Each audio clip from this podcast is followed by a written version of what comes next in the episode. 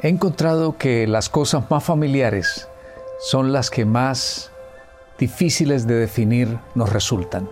Por ejemplo, define tú lo que es amor. Muchas veces he hecho esa pregunta y la verdad es que las personas saben lo que es amor, pero expresarlo es bien complicado.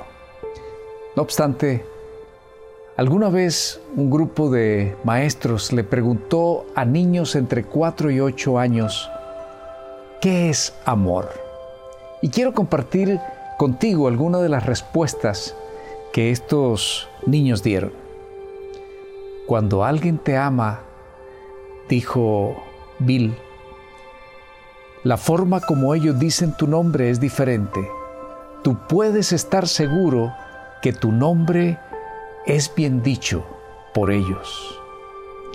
Amor, dijo Carl, es cuando una chica se pone un perfume y el chico usa colonia de afeitar y entonces ellos se huelen el uno al otro.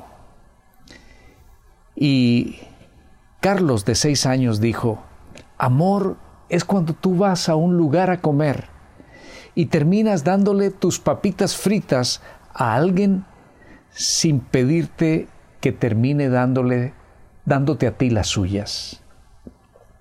Amor es lo que te hace sonreír cuando estás cansado, dijo Terry, de cuatro años.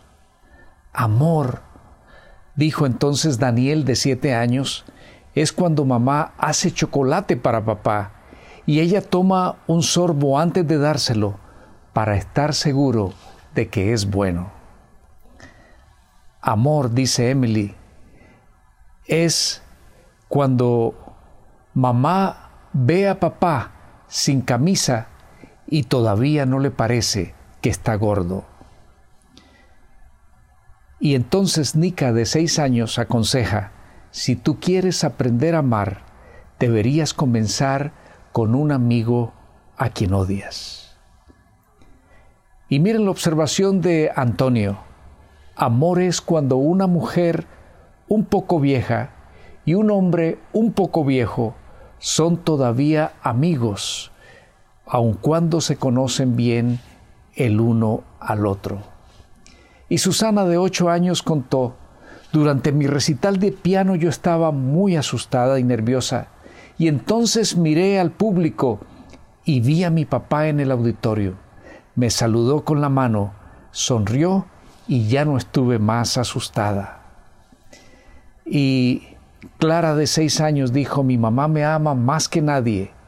Tú no verás a nadie besándome antes de dormir. Y finalmente Elena dijo, amores, cuando mami le da a papi el mejor plato de comida y ella toma el más pequeño.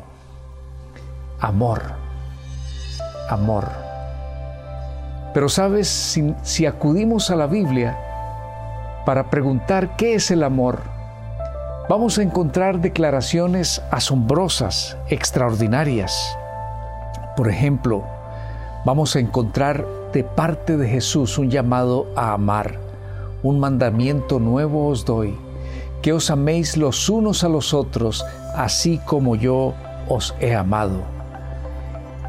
Y Él nos dijo, seríamos conocidos como sus seguidores por la manera como amemos. En esto conocerán todos que sois mis discípulos, si tenéis amor los unos para con los otros. Pero estoy seguro que has pensado en Primera de Corintios el capítulo 13, el capítulo del amor.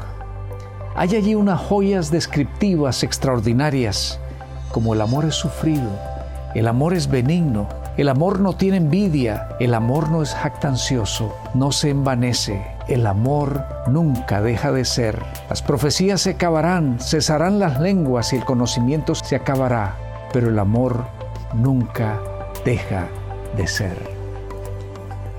¿Disfrutaste el amor de Dios en la semana que estamos concluyendo?